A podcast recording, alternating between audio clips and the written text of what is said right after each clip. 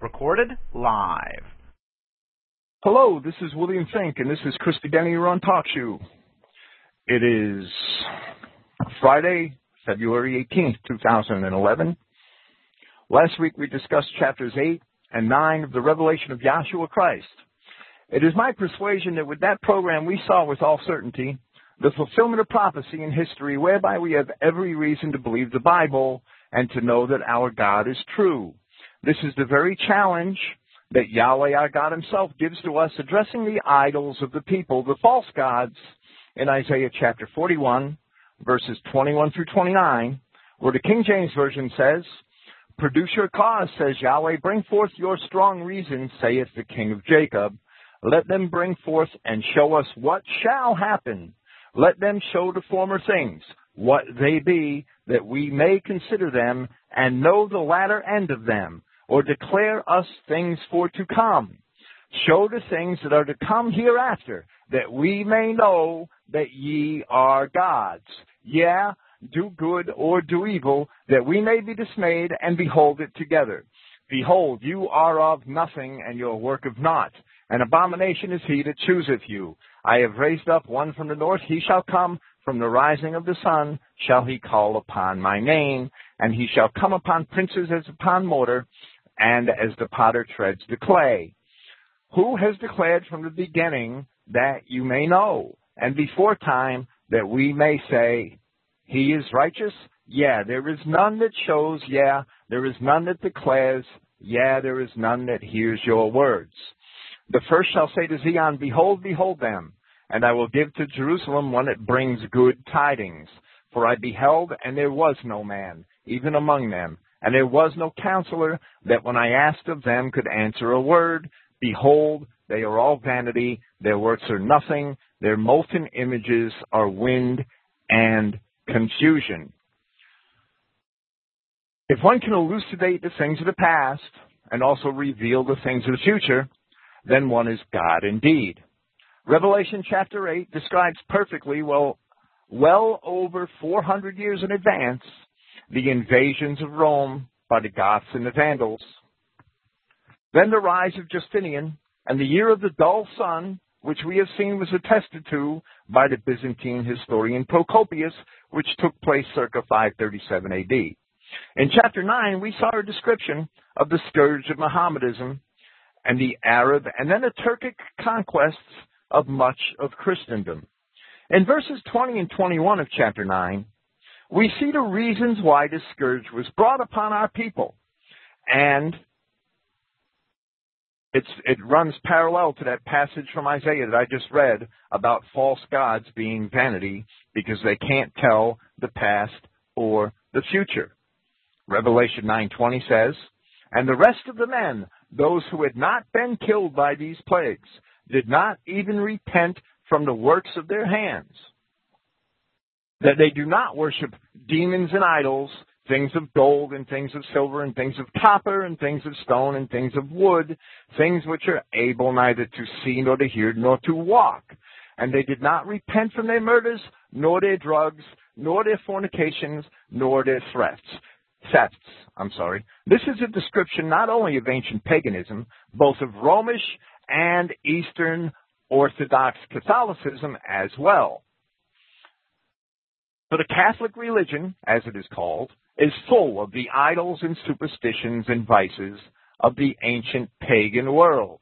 The saint worship of the Catholics is the idol worship of the fallen angels as elucidated by Paul of Tarsus in his epistles to the Colossians and the Corinthians, 1 Corinthians chapter 10, which are also the ancient pagan religions of Mesopotamia and Canaan.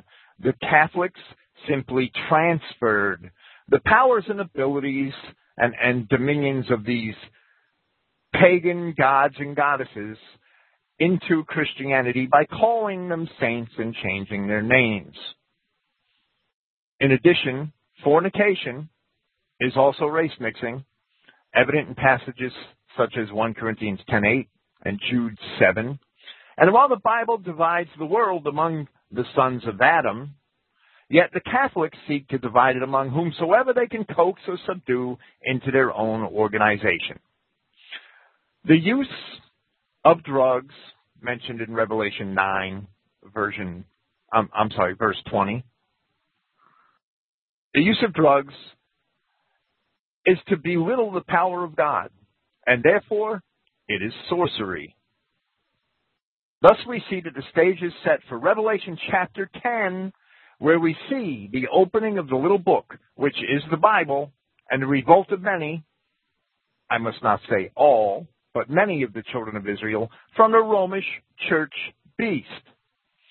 One of the goals of the reformers was to do away with a lot of these idols, these things for which men are condemned,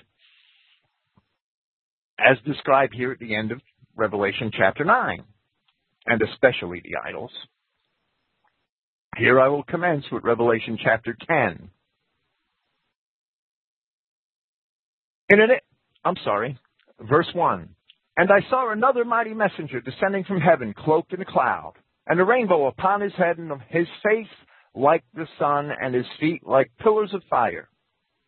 And holding in his hand a small book, having been opened, and he set his right foot upon the sea, and then he his left upon the land. And he cried out in a great voice, just as a lion roars. And when he cried out, the seven thunders uttered their voices. And when the seven thunders uttered, I was about to write, and I heard a voice from out of heaven saying, I have sealed the things which the seven thunders, thunders have uttered, and you should not write these things. Well, I won't be getting into what the seven thunders could have said because there's no way that we can know. In an 8th century letter by an English bishop named Cuthbert, we have the following where he is speaking of Bede. Bede is the famous English cleric and historian, church historian, and we must hear it bearing in mind that these men are 8th century English Roman Catholic bishops. And I will quote from Cuthbert's letter. In those days, moreover, beside the lessons which we received from him, meaning Bede, and the chanting of the Psalms, there were two works very worthy of mention which he endeavored to accomplish, to wit, the Gospel of St. John, which he translated into our Saxon tongue for the profit of the church, and certain extracts from the books of Bishop Isidore. So we see from this letter, and, and, this is only one evidence, there are many evidences throughout the writings of Bede as to the veracity of this. We see that translating the Bible, or portions of the Bible, was a wholly acceptable endeavor undertaken by Roman Catholic priests in the 8th century AD. In fact, in his ecclesiastical history, Bede often described men who were well versed and who read the scriptures not only in Latin, but also in Greek. Yet, shortly after these times, the Romish church turned in a direction which was absolutely contrary to the spirit of scripture. And it made an effort to repress the word of God and keep it from the ears of the people. Pope Innocent III stated in 1199 AD, quote, to be reproved are those who translate into French the Gospels, the letters of Paul, the Psalter, etc. They are moved by a certain love of Scripture in order to explain them clandestinely and to preach them to one another. The mysteries of the faith are not to be explained rashly to anyone. Usually, in fact, they cannot be understood by everyone, but only by those who are qualified to understand them with informed intelligence. I guess whoever goes along with the decrees of the Roman Catholic Church, right? The depth of the divine scriptures is such that not only the illiterate and uninitiated have difficulty understanding them, but also the educated and the gifted. How many times did Christ say that he spoke in parables so that certain people certainly wouldn't understand them? That comes from um, Denzinger, Schoenmetzer, Enchiridion Symbolorum, pages 777 71.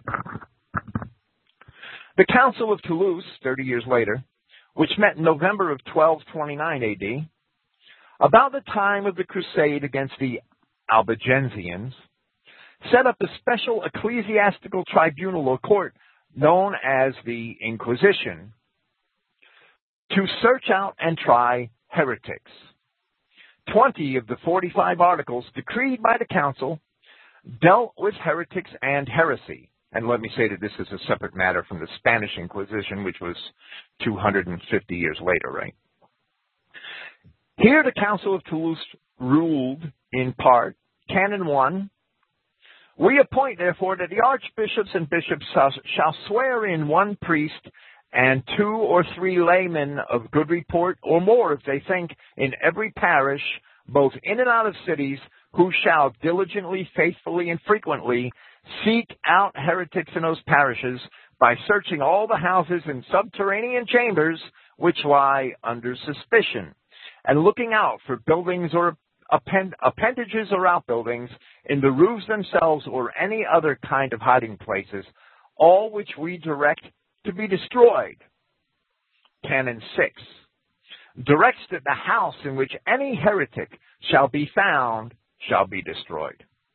Canon 14. We prohibit also that the laity should be permitted to have the books of the Old Testament or New Testament, unless anyone from motive of devotion should wish to have the Psalter or the Breviary for divine offices or the hours of the Blessed Virgin. But we most strictly forbid their having any translation of these books. So you can only have the Psalms in Latin is the basic rundown there. And they forbid translations or the possession of the Gospels or the Old Testament. That's the Catholic Church. They had a drastic change in between the 9th century and, and or the 8th century AD in the time of Bede and, and then the 12th century and 13th century and the time of Innocent III and the Council of Toulouse where they were banning possession of the scripture. That last quote from the Council of Toulouse came from Heresy and Authority in Medieval Europe. Scolar Press, London, copyright 1980. These edicts of the 12th and 13th centuries were among the first responses of a tyrannical church against people who read the scripture and disagreed with Rome and the interpretation of its meaning. There were bishops who actively sought to destroy Bibles.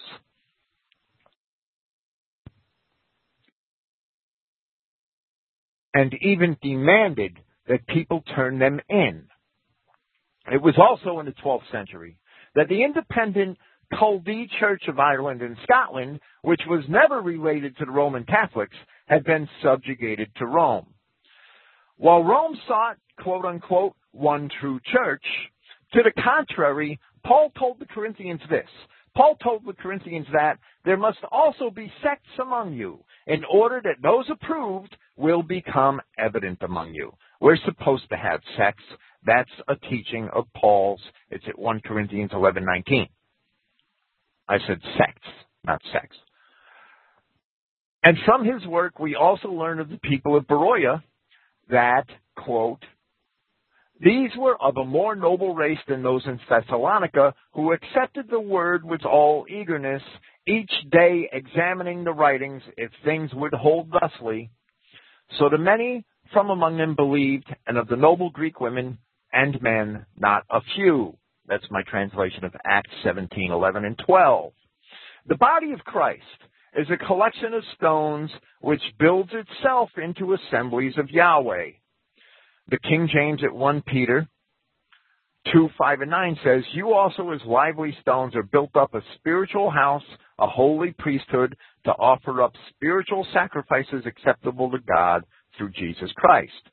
As Paul says in Ephesians chapter 4, quote, but speaking the truth with love, we may increase all things for he who is the head, the Christ from whom all the body is being joined together and is being reconciled through every stroke of assistance according to the operation of each single part in proportion. The growth of the body creates itself into a building in love. That building is the true church, the individual members of, of Christian Israel who have accepted the covenants. Christians were expected to study the scriptures for themselves, as we see in Acts chapter 17.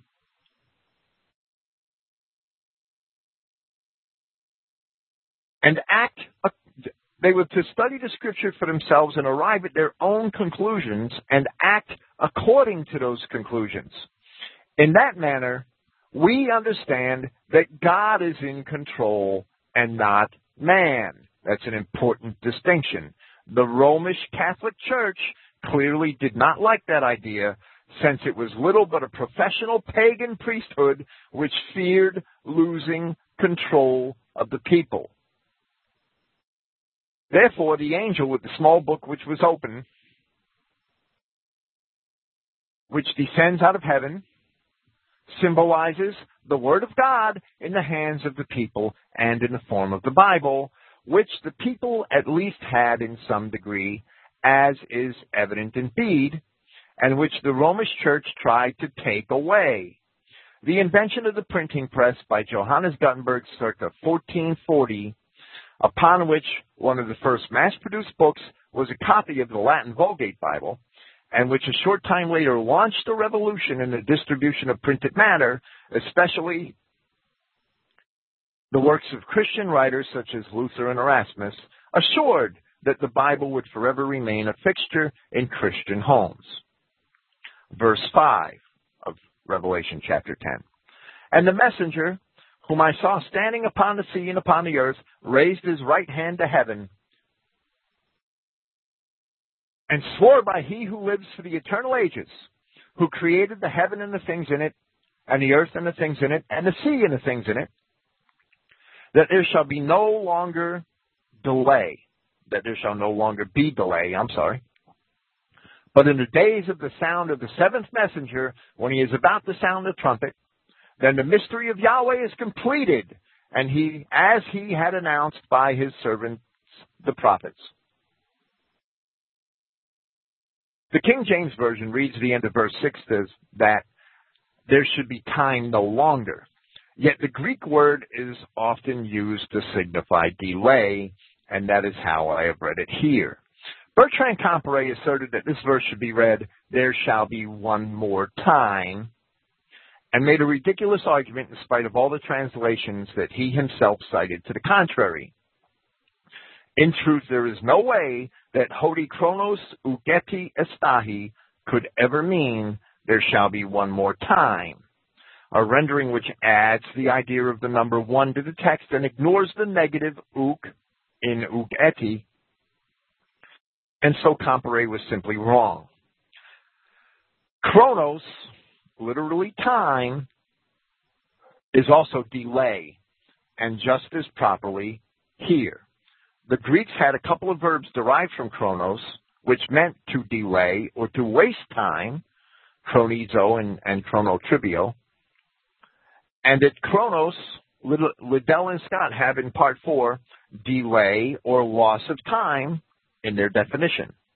Since in context time makes no sense here, delay would be a proper translation, and Rotherham, Smith and Goodspeed, and Moffatt, in their versions of the New Testament, all translated it in that manner. Comparet cited them all, and they have all done well.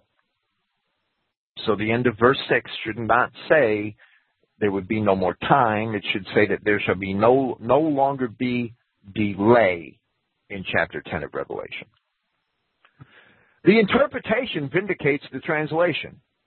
The seventh messenger does not sound until the end of chapter 11 uh, in verse 15, yet this is a complex issue.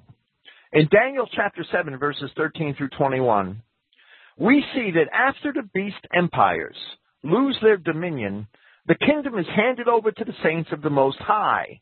Daniel 7:22. I will speak of this at great length when we discuss Revelation chapter 13 in the weeks to come, Yahweh willing. It was the Reformation which began this process. The Reformation freed the main body of the people of God, the Saxon people,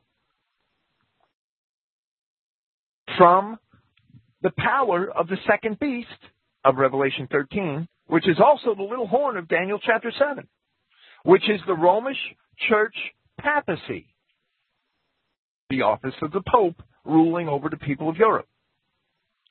Once this happened, the Saxon peoples of Northern Europe did indeed gain world hegemony. And they are still the greatest cultural influence in the world today, even though they are not more than a 20th of the world's population. Probably a lot less than that. However, today there are other prophecies which are unfolding and which are affecting us, and those will also be discussed in the later chapters of the Revelation, especially at chapter 17. The mystery of Yahweh, which we read about here in this passage of Revelation, is the concealment and the later revelation of his people. The mystery of Yahweh is that he put Israel away and that he would find them. The concealment of the people of Yahweh happened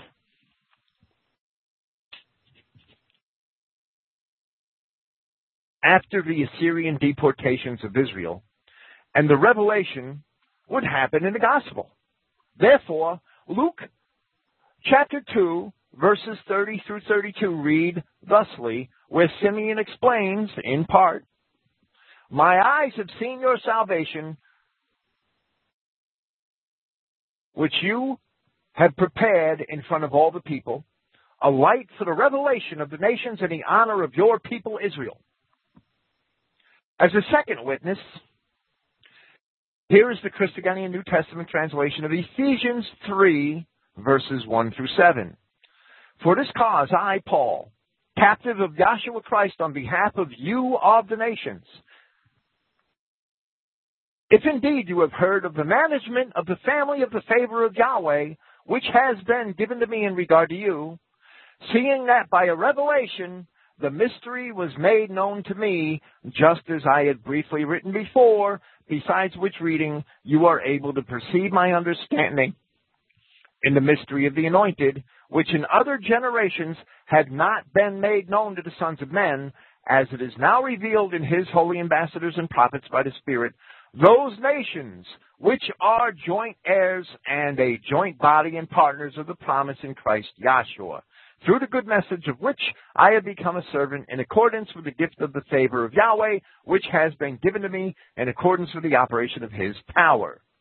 It is fully evident that by the prophecies of the Old Testament, the children of Israel would be revealed in their fulfillment of the word of Yahweh upon receiving the gospel, and that is what was elucidated in the Reformation the mystery of Yahweh which was revealed in these passages. Even if the children of Yahweh themselves did not realize that revelation, and you could bet that they did not. The people that we see building the kingdom of God after the eclipse of the papacy, these are the people of God. Evident in Daniel chapters 2 and Daniel chapter 7 and here in Revelation chapter 10. the Germanic tribes that destroyed Rome, the old Rome, they were the stone cut out of the mountain without hands. That mountain is the mountain of the people of Yahweh, the Germanic people. The mystery of God is fulfilled when those Germanic people break free of the church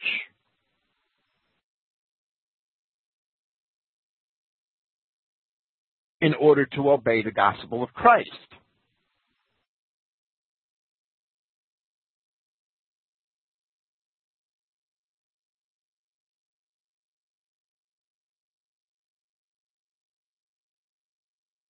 Revelation 10, verse 8.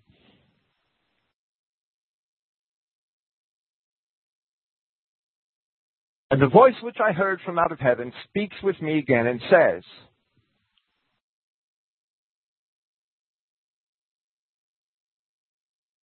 Go take the book which is opened in the hand of the messenger who is standing upon the sea and upon the land. And I went to the messenger, saying to him, Give to me the small book. And he says to me, Take it and eat. Your belly shall be bitter, but in your mouth it shall be as sweet as honey.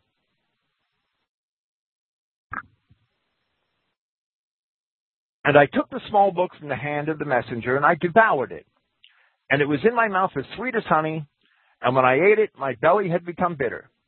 Then they say to me, It is necessary for you to prophesy again concerning many people and nations and tongues and kings. Men love to read and to speak the word of Yahweh. But as the apostle Peter warned us at 1 Peter 1, 3 to 9, Blessed is Yahweh, even the Father of our Prince Yahshua Christ, who according to his great mercy has engendered us from above into a living hope through the resurrection of Yahshua Christ from among the dead, for an inheritance incorruptible and undefiled and unfading, being kept in the heavens for us, who are being preserved by the power of Yahweh through faith, for a salvation prepared to be revealed in the last time, in which you must rejoice. Here's the point. If for a short time now it is necessary, being pained by various trials, in order that the test of your faith, much more valuable than gold which is destroyed, even being tested by fire, would be found in praise and honor and dignity at the revelation of Yahshua Christ, whom not having seen you love, and whom not now seeing but believing, you rejoice with an indescribable and illustrious joy, acquiring the result of your faith, preservation of your souls. Likewise, James said, Blessed is a man who endures trial, because being approved he shall receive the crown of life which he promised to those who love him. We do not realize these trials when we embrace the things of the world and join ourselves to the world, as long as we have the things of the world. But when we pursue the things of God, then we realize them, and we pray that He keeps us from them, covering ourselves with the blood of the Lamb. Therefore, the Word of God is sweet in our mouths, but bitter in our bellies. If we have joined ourselves to the things of the world, it pains us to hear it. But if we enjoy hearing it, it pains us to live by it because of the strife which we get from the world.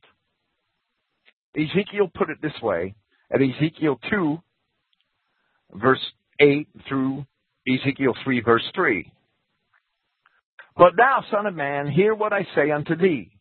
Be not thou rebellious like that rebellious house, open thy mouth and eat that I give thee. And when I looked, behold, a hand was sent to me, and lo, a roll of a book was therein. And he spread it before me. And it was written within and without. And there was written therein lamentations and mourning and woe. Moreover, he said to me, Son of man, eat that thou findest, eat this roll, and go speak unto the house of Israel. So I opened my mouth, and he caused me to eat that roll. And he said unto me, Son of man, cause thy belly to eat, and fill thy bowels with this roll that I give thee. Then I did eat, and it was in my mouth as sweet as honey for sweetness. The desire of the Germanic peoples to read and their will to follow the Word of God once they were able to read their Bibles caused them to revolt from the tyrannical Romish Church, which in turn caused the great wars throughout Europe, notably the Thirty Years' War in Germany, the destruction of the Huguenots under Catherine de' Medici in France, and all the bloodletting of the English Reformation and its temporary reversals in the 16th century. There are estimated to be as many 12 as many as 12 million deaths in the 30 years war alone. All because the popes thought that they had a right to rule over men. None of this is Christian. The powers of evil which wanted to oppress the people combined with the Nicolaitans, the people conquerors, among our own people, who forever seek to rule over us, these would have stamped out the Word of God, totally removing it from our lives and replacing it with church law and papal decrees. Chapter 11, verse 1. And he had given to me a reed like a staff, saying, Arise and measure the temple of Yahweh and the altar and those worshipping at it.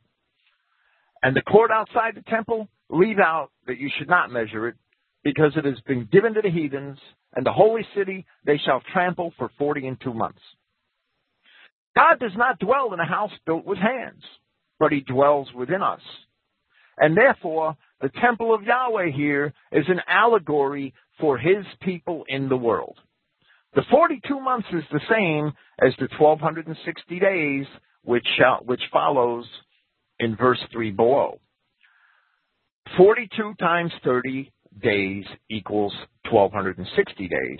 And we shall see the same measurements of time again, though not necessarily of the same time periods, in Revelation chapter 13, where Daniel 7 shall also be discussed.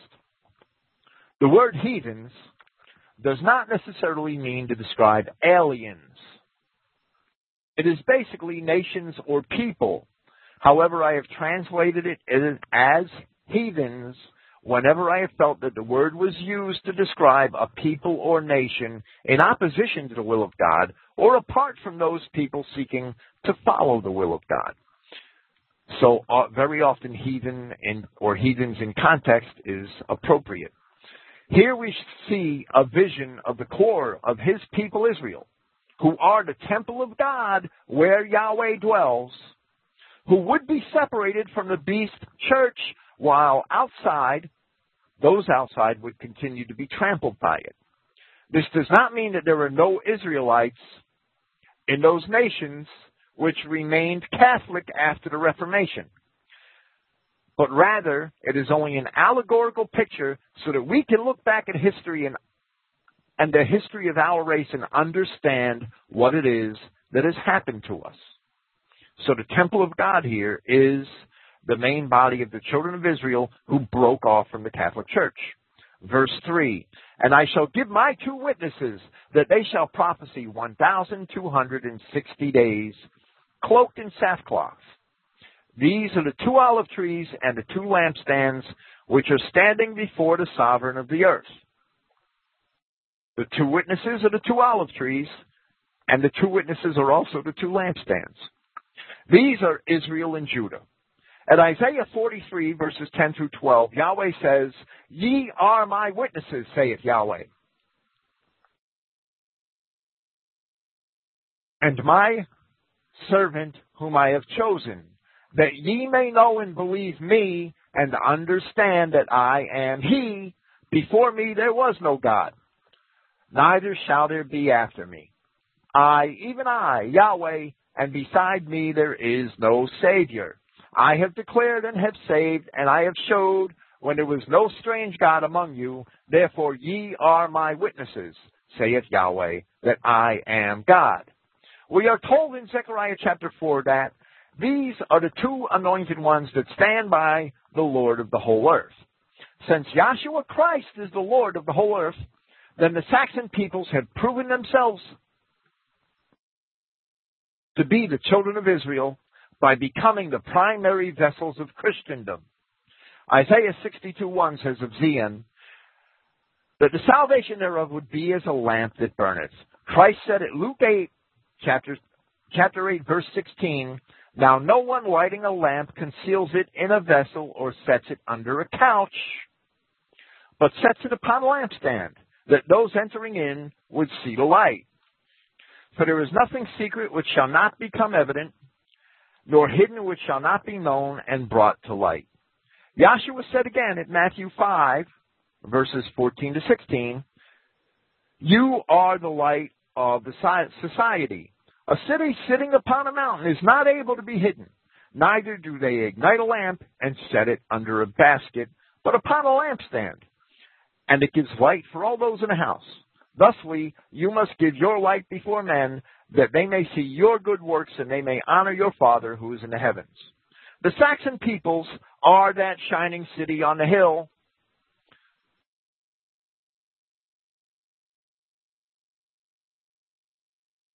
They are the lamp which could not be hid, and they are the light of the world.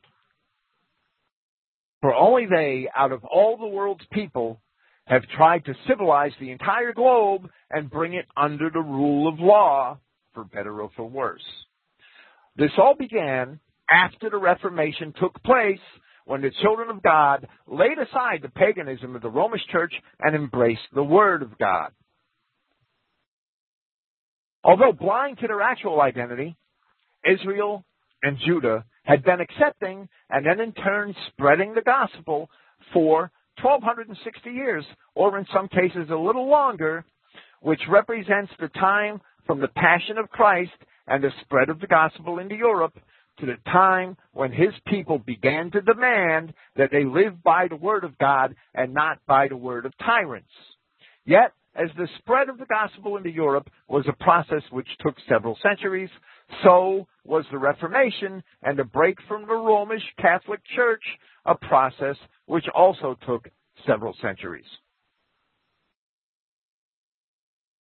Revelation chapter 11 verse 5. And if one wishes to harm them, fire proceeds from their mouths and devours their enemies. And if one should wish to harm them thusly, it is necessary for him to die. They have the authority to shut heaven in order that water would not rain in the days of their prophecy, and they have the authority over the waters to turn them into blood and to smite the earth with every calamity as often as they should desire. The fire is the word of God to those who resist it. And these two witnesses would prevail over all those who oppose them in bringing it to light. The rain is the word of God to those who accept it, and there would be no fruit on the earth lest it come from Israel and Judah. The little book would be open, and no one could stop it. Thus we see that in spite of the enemies of God, the Reformation would succeed in getting the word into the hands of the people and keeping it there. Verse 7. And when their testimony should be completed, the beast which ascends from out of the bottomless pit shall make war with them, and shall conquer them, and shall slay them and their bodies upon the streets of the great city, which is called spiritually Sodom and Egypt, where also their prince had been crucified. And those from among the peoples and tribes and tongues and nations shall see their bodies for three and a half days. And they do not allow their bodies to be buried in the tomb. And those dwelling upon the earth rejoice over them. And they delight and they shall send gifts to one another, because these two prophets had tormented those dwelling upon the earth. The forces behind popery, who seek to oppress the nations, are the same forces which were behind the crucifixion of Christ. The testimony of the people of God was completed upon the manifestation that they would seek to live by the word of God and not by the oppressive will of the unchristian popes. Whether they knew it or not, and they certainly did not, this alone proves that the Saxon peoples are indeed the people of God, the actual children of Israel, because it fulfills prophecy, the prophecy of God concerning Israel, that they would return to him through his Christ. This is evident in part in Hosea 2 7, where it says of Israel, and she shall follow after her lovers, but she shall not overtake them. And she shall seek them, but shall not find them.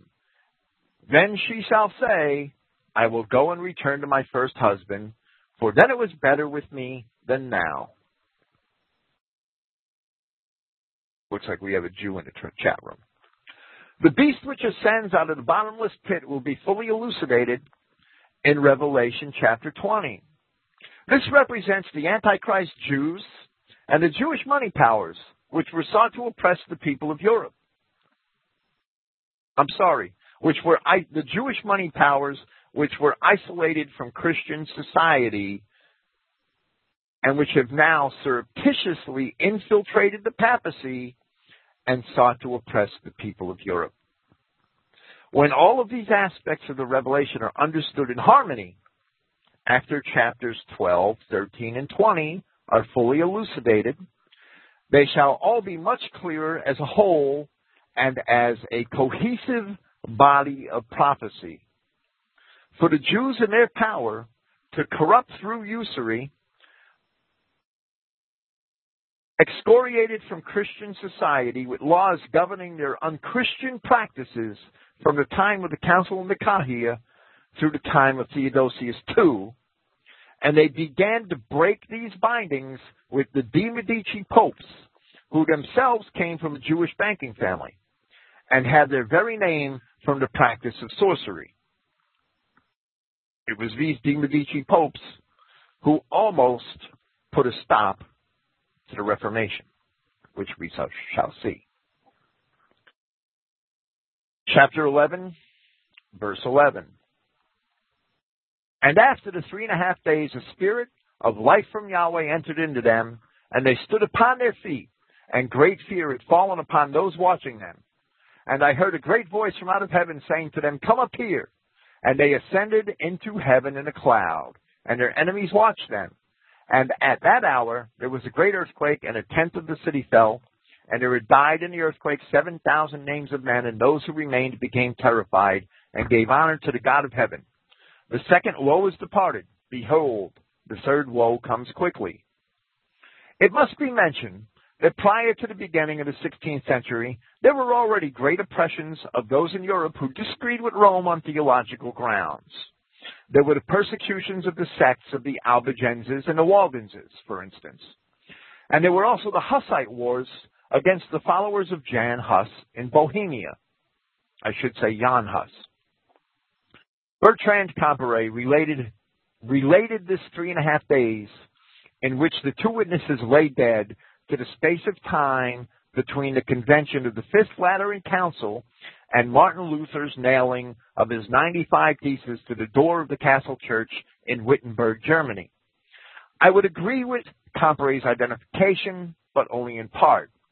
Before the Fifth Lateran Council, originally convened by Pope Julius II, there was a strong move for reform centered in France, where King Louis XII had earned the name Father of the People that alone enough to be to make the Pope jealous. And he stood opposed to the rule of the Pope. He also supported several cardinals who sought reforms and and broke from the Pope. The Venetians were his allies. The bishops of France sided with him. Threatening to march on Rome, he had taken Milan and Ravenna.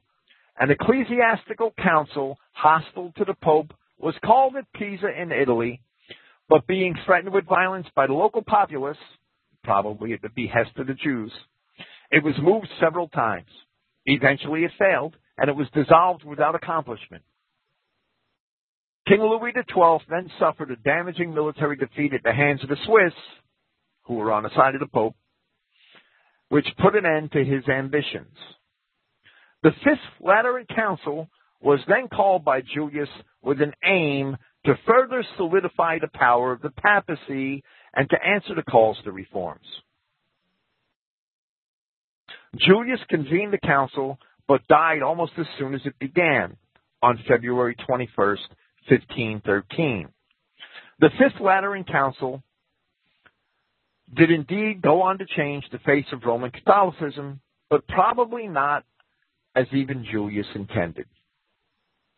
The new pope was Leo X, whose real name was actually Giovanni de Medici.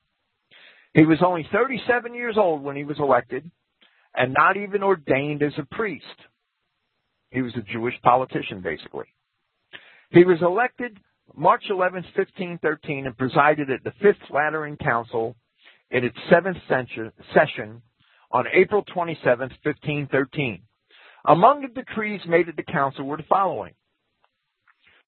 A bull published by Leo X, Vitus de Medici, on May 4, 1515, which sanctioned the Monte di Pieta, which were financial institutions under church supervision, which were to provide loans to the people in the manner of pawn shops, pawn shops operated by the church, and which had attracted both support and opposition from the church from within the church since their establishment in Italy 50 years earlier.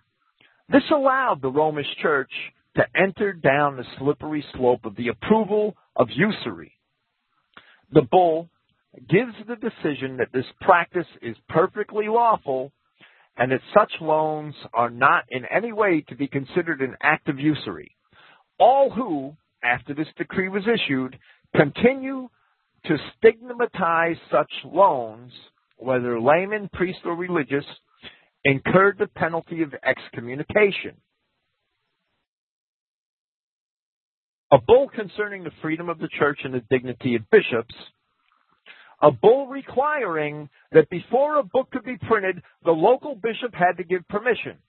That's very important to understand that the Catholics had done that at this time because the Bible was already banned. So before any Bible could be printed in lands ruled over by the popes, by the Catholics, the bishop had to give permission, and there was no bishop in Christianity who would give anybody permission to print the Bible if the Bible had already been banned by the Catholic Church. A bull condemning the French pragmatic sanction which sought to prevent the papacy from extending its power. A bull promulgating a decree advocating war against the Turks in order to reclaim the Holy Land to be funded by the levying of taxes for three years. Another bull concerned preaching, which, while sounding good on its face, left the church and the papacy free from any possibility of future criticism. Quote, that preaching at this time had fallen on evil days, we should know, even though the council did not explicitly say so. This is the Catholic perspective. It is a commonplace of all the contemporary literature. While too many priests are too ignorant to preach, says the council. Very many others do no more than divert themselves learnedly or foolishly, whether they find themselves in the pulpit, whenever they find themselves in the pulpit. So the council recalls the simple idea, and passing to abuses that call for correction, it sharply forbids the common practice of preachers prophesying that the, e.g., that the last, for example, that the last day is at hand, that the Antichrist is around abroad, that the divine wrath is about to consume us, etc. Those who have made such predictions are liars, quote unquote. The preacher is forbidden to draw from Holy Scripture conclusions as to any future happenings or to say that he has been sent by God to say this or that he knows it by a revelation. This behavior is outlawed by the Catholic Church. A second chronic source of mischief in the Middle Ages is also rebuked. Preachers are strictly forbidden to preach about the sins of other clergy, publicly defaming the character of bishops, prelates, and officers and others in authority. By the preacher is it is meant, given the age, a friar of one of the four mendicant orders, for almost the whole of what preaching was done was their work. Their superiors are now warned to see that they are fit and competent for the office, and the preachers are bidden to show the local bishop these testimonies to their piety and fitness. Piety to the church, obviously. Preachers who offend against the decree are, of course, to be stringently punished. That paragraph, roughly written, comes from The Church in Crisis, A History of the Gener- General Councils by Philip Hughes. Usury, the, the bottom line, the Fifth Lateran Council usury abhorred by Yahweh became legitimate. Preaching and Bible publishing were restricted or, in reality, outlawed. Of the other decrees made by this council,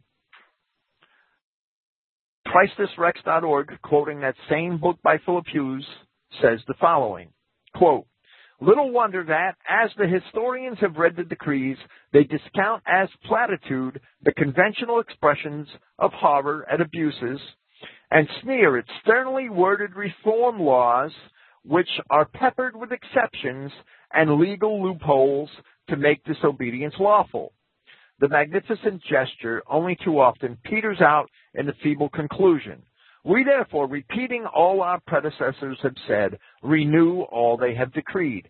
Certainly, to read the opening passage of the decree, that is to provide better bishops to the future, and better abbots is an experience to try one's patience or to read the reforms imposed on the cardinals of the Roman Curia, solemnly saying their servants must not wear long hair or grow beards and the like, while at every step in the gravest matters, the most extraordinary exceptions are legalized. All the main topics that had caused reformers and saints to groan for 200 years and more are mentioned benefices, sees among them, of course, given to bad men or to good men, otherwise altogether unsuited, plurality of benefices, whose duties are inca- incom- incompatible, given to the favored minority, abbeys given in commendam, that is to say, to clerics who are not monks at all, whose sole purpose is to take from the monks their revenue for the profit of the absentee secular priest or bishop, all these wonders by means of papal dispensations.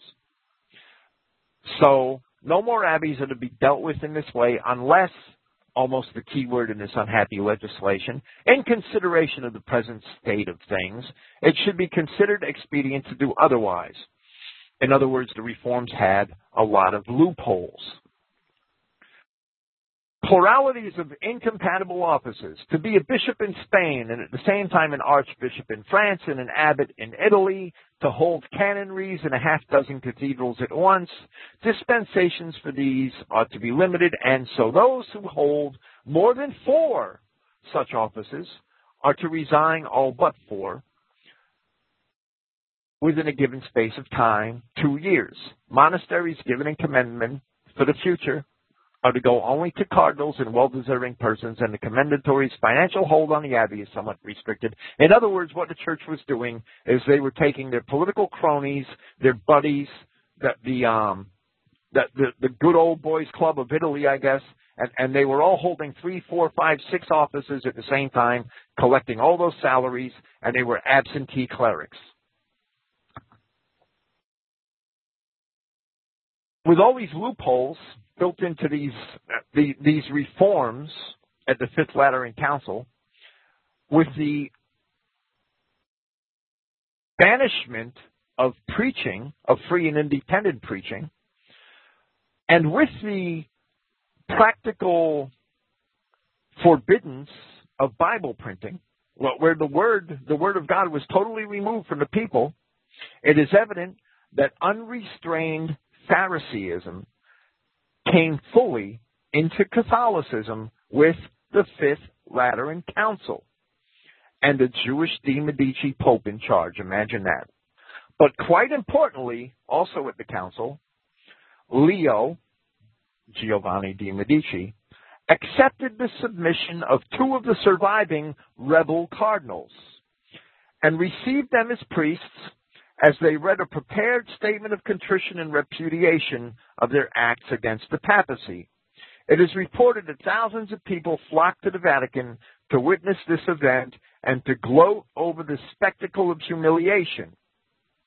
So we see, as the scripture says, of the two witnesses who were dead in the street, those dwelling upon the earth rejoiced over the death of the rebellion of any chance reforms and the rebellion against unbridled papal power.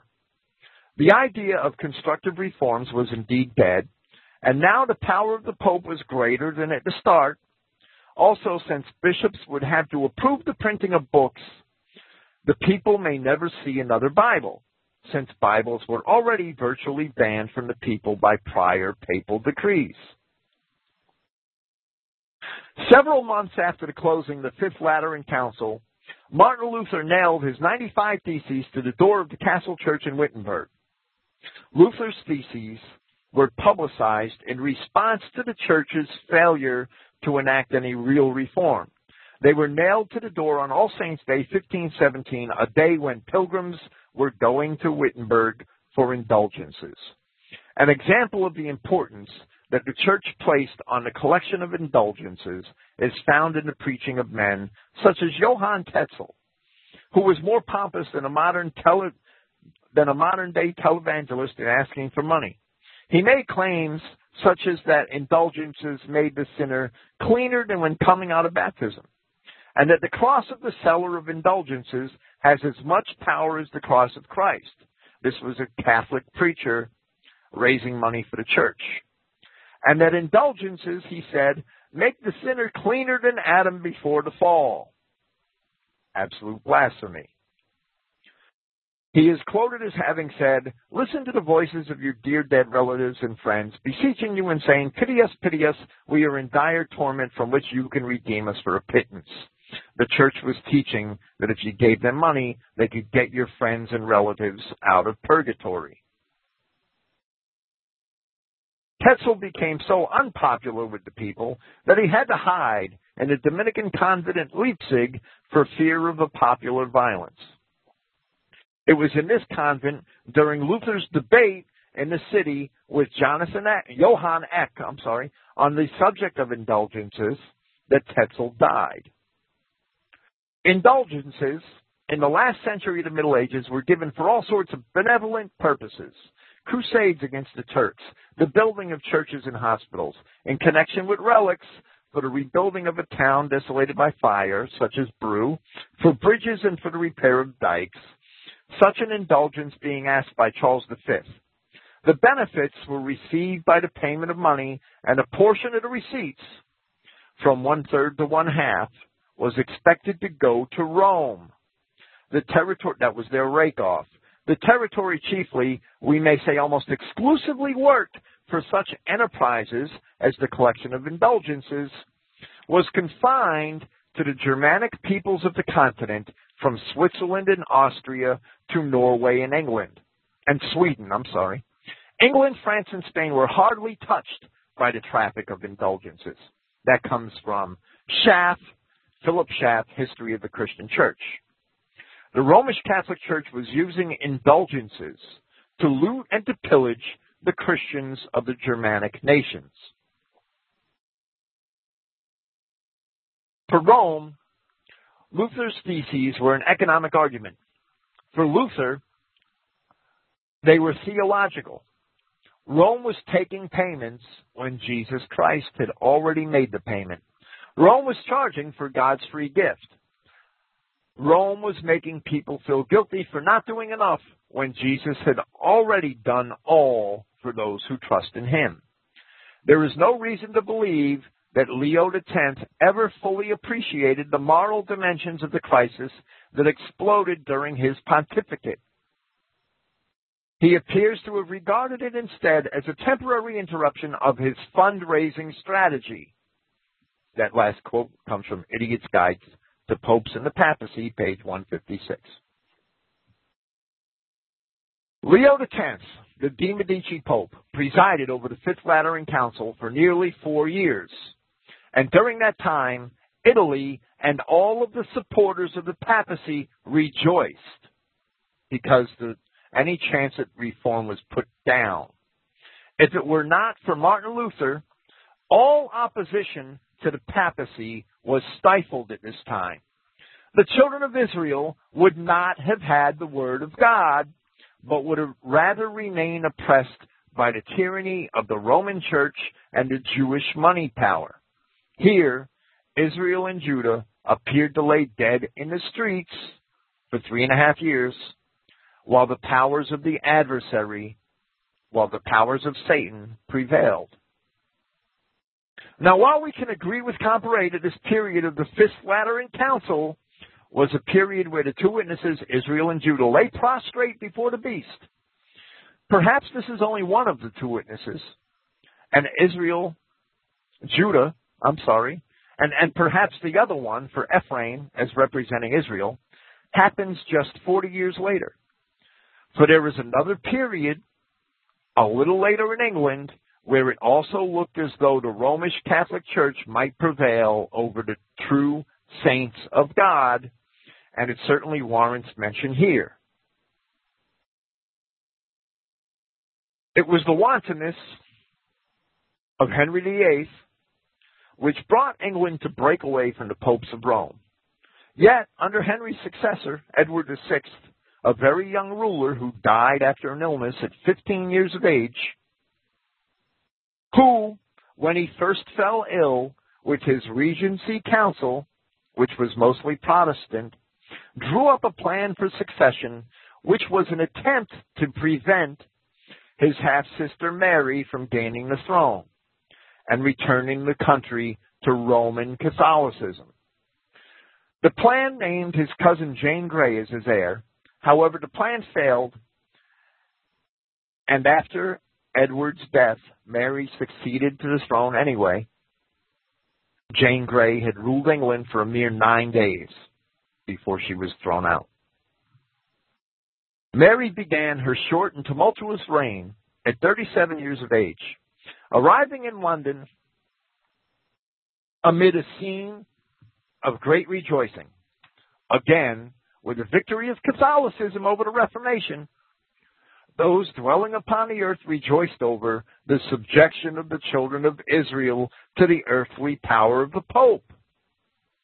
Following the disarray created by Edward VI's passing of the succession to Jane Grey, Mary's first act of, was to repeal the Protestant legislation of her brother, Edward VI, hurling England into a phase of severe religious persecution.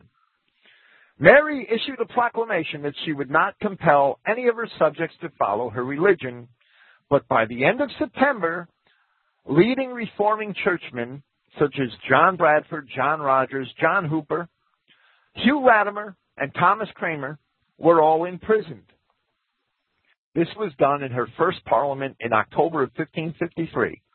Another of Mary's first actions as queen was to order the release of the Roman Catholic Duke of Norfolk and Stephen Gardiner from imprisonment in the Tower of London, as well as her kinsman, Edward Courtenay.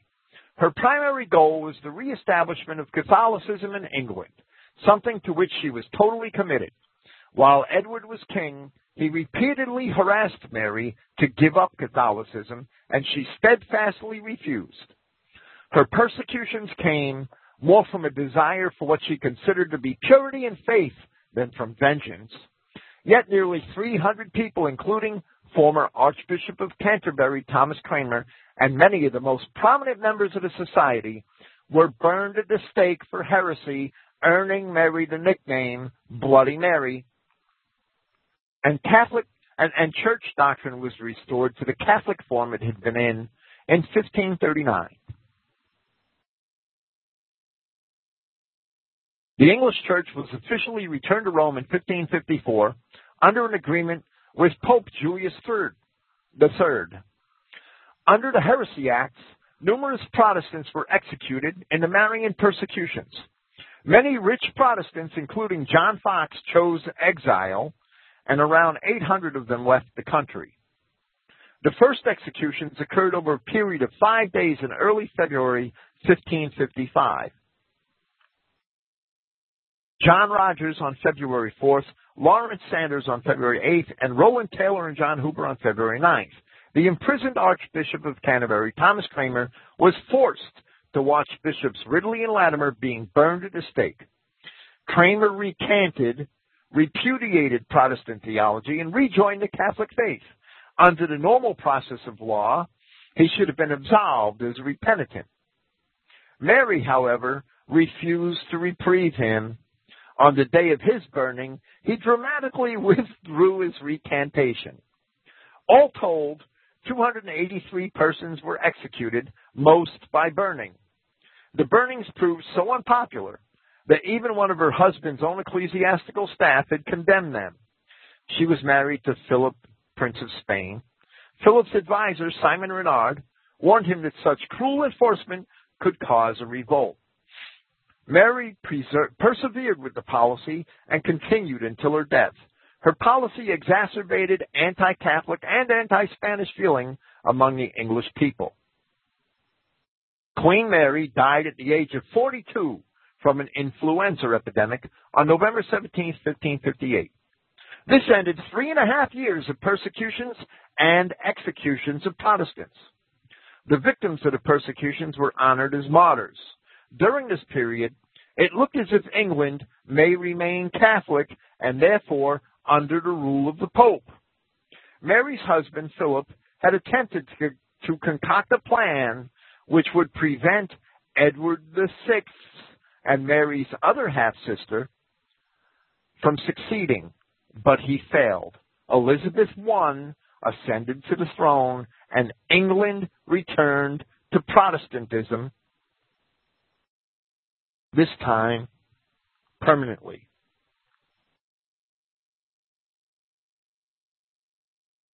There were the two witnesses. Three and a half years where the German Reformation looked dead, or the Reformation on a continent looked dead, and three and a half years where the Reformation in England looked dead. Verse 15, And the seventh messenger sounded the trumpet, and there were great voices in heaven saying, the kingdom of the society of our prince and of his anointed has come, and he shall rule for the eternal ages. And the 24 elders who were sitting on their thrones before Yahweh fell upon their faces and worshipped Yahweh, saying, We thank you, Prince Yahweh Almighty, who, he who is and who was, because you have taken your great power and you have reigned, and the heathens had been angry. Yet your anger is come, and the time to judge of the dead, and to give the reward to your servants the prophets, and to the saints, and to those who fear your name, to the small ones, and to the great ones, and to destroy those destroying the earth. While it was far from over, the success of the Protestants over the Romish Church ensured the world rise, the rise to world hegemony of the Christian Saxon peoples who constitute the true kingdom of God. Now we possess the kingdom of God on earth permanently. However, we are also under many other prophecies which are still being fulfilled, and our final restoration does not come until Babylon finally falls. That will be discussed, Yahweh willing, in the later chapters of the Revelation. Verse 19. And the temple of Yahweh who is in heaven, and the ark of his covenant is seen in his temple, and there were lightnings and noises and thunders and an earthquake and a hailstorm. The symbolism of the Ark of the Covenant is an assurance that these people who are Christians and bear the witness of the gospel are those same people who were in the Exodus with Moses and wandered in the desert 40 years.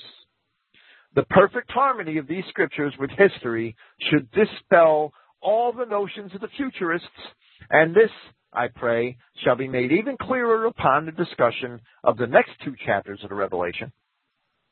The children of Israel, as soon as they departed from the Catholic Church and sought the will of God, in a few hundred years built the greatest nations that the world had ever known. However, once Satan was let out of the pit, the great civilization of Protestant Christendom began to decay. The only hope that we have for salvation in this world is to reject the things of this world and to return to Yahweh our God. Thank you. I will be here next week with Revelation chapters 12 and 13 tonight's notes, my, my, commentary notes are already posted on the site at christreich.org, and this program will appear shortly on christogenea.org with the, this full set of notes and, and the, um, the introductory material that I read. Thank you and good night.